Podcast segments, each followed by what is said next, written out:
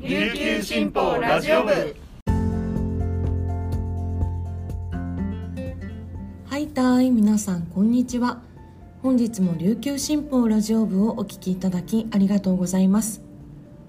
6月29日木曜日本日のパーソナリティは広告事業局のメカル椿です。よろしくお願いします。午前11時現在の那覇市の天気は晴れ気温は31.4度です。さて昨日おとついとあのセルラー沖縄セルラースタジアム那覇で行われた西武日ハムの公式戦に、え出かけた方もいらっしゃるかなと思います。おとついは西武の平海馬投手。昨日は西武の与座海人選手と日ハムは上原健太選手あ投手ですね。がそれぞれ先発を務めたということなんですがすごいですよね。この沖縄からこれだけたくさんのこのプロ野球選手が活躍してるっていうのがなんか改めてこの地元開催でよくわかるなと思いました。であの、まあ、これを私の知り合いだからなのかわかんないんですけど、まあ、見に行った方がですねことごとくこの晴れ渡る空とこの生ビールを SNS に投稿してるんですよね。くーと思って。なんでですかね。まあでも私も私行ってないんですけど、まあ、行ったとしても私も多分同じことするんだろうなと思います。やっぱりこの青空の下で、まあ、蒸し暑い中飲むビールっていうのがうまいんですよね。うんわかります？今週実は3年ぶり4年ぶりぐらいのビーチパーティーがあってですねめちゃめちゃ楽しみなんですけど皆さんもね今年はそういう機会が多くなると思いますので、まあ、節度を保って楽しみましょう。自戒を込めてというか、はい、自分に言い聞かせてます。はい。それでは本日これまでに入ったニュースを紹介します。最初のニュースです。宮古島市伊良部沢田の下地島空港で試験飛行をしていた無人航空機全長約4.9メートル重さ約400キロが28日夕方下地島空港から北東約500メートルの海上に墜落しました。無人機は愛知県のベンチャー企業 PD エアロスペースの機体で同社が事故原因を調べています。宮古島署によると28日午後7時半現在被害の報告はないといいます。宮古島署によると28日午後6時15分ごろ TD エアロスペース社から無人実験機が試験飛行中に墜落したと110番通報がありました。沖縄県空港課によると事故による民間系の影響はありませんでした。同社は宇宙機器開発の一環で2ヶ月間にわたって飛行試験を計画しており今回が初飛行でした。行に伴い安全管理のため空港周辺の一部を立ち入り禁止にするなどの規制をしていました。同社は下地島空港を宇宙港として利活用する計画を立てており2021年6月宇宙港事業をベースに幅広い産業の振興を目指す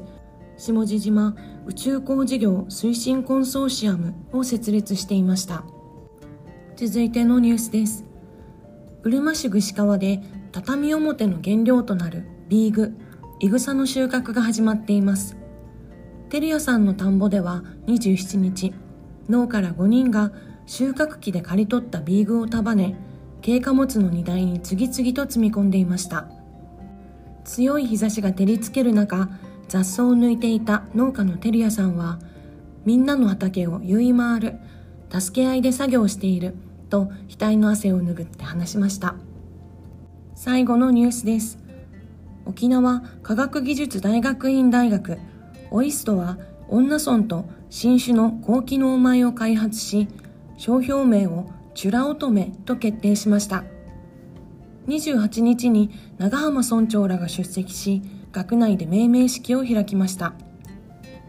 消化されにくい難消化性でんぷんを含んだ米で血糖値の上昇を抑える効果や血中中性脂肪を低下させる効果が期待できます。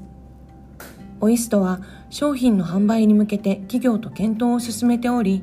早ければ年内にも実現する見通しです。糖尿病などの生活習慣病の予防改善に有効な高機能米の名称は一般公募の中から宜野湾市の白尾さんと那覇市の新里さんが応募した名称が選ばれました。歴史教科の教諭だという白尾さんは女性が田植えをしている様子。新里さんは何にも染まっていない初々しさをイメージして名前を付けたと話しました。神奈川県聖マリアンナ医科大による研究によると2型糖尿病の患者に効果評価をしたところ通常米と比較して食後血糖値の上昇を抑える効果などが認められています。玄米白米との組み合わせや米粉など様々な用途で商品開発が進む可能性もあります。オイストや女村は原産食材としての活用に期待を寄せています。本日紹介した記事の詳しい内容は琉球新報ニュースサイトで読めますのでぜひアクセスしてみてください。さて今週のウィークリーキングスでございますが今週もねキングス自体はそんなに動きがなかったのでまあキングスメン元キングスメンがいるチームで来季のあのキングスの手強いライバルになるなと思うチームをちょっとご紹介しようかなと思います、えー、今週はですね横浜 B コルセアーズについてちょっとお話ししようと思います。横浜 B コルセアーズはですねまあ皆さんご存知の通りあの日本代表の新しいエースガードといえる河村勇輝選手がいるチームですね、まあ、河村のチームといっても過言ではないでしょう、まあ、レギュラーシーズンの MVP も昨季のレギュラーシーズンの MVP にも選ばれていますね。で彼は、まあ、噂によると日本人選手の最高年俸を更新したんじゃないかと言われておりますまあ、日本人選手の最高年俸といえば23年前に富樫勇樹選手が1億を超えたっていうのであの話題になってたかなと思うので、まあ、それを超えてきたということなんでしょう。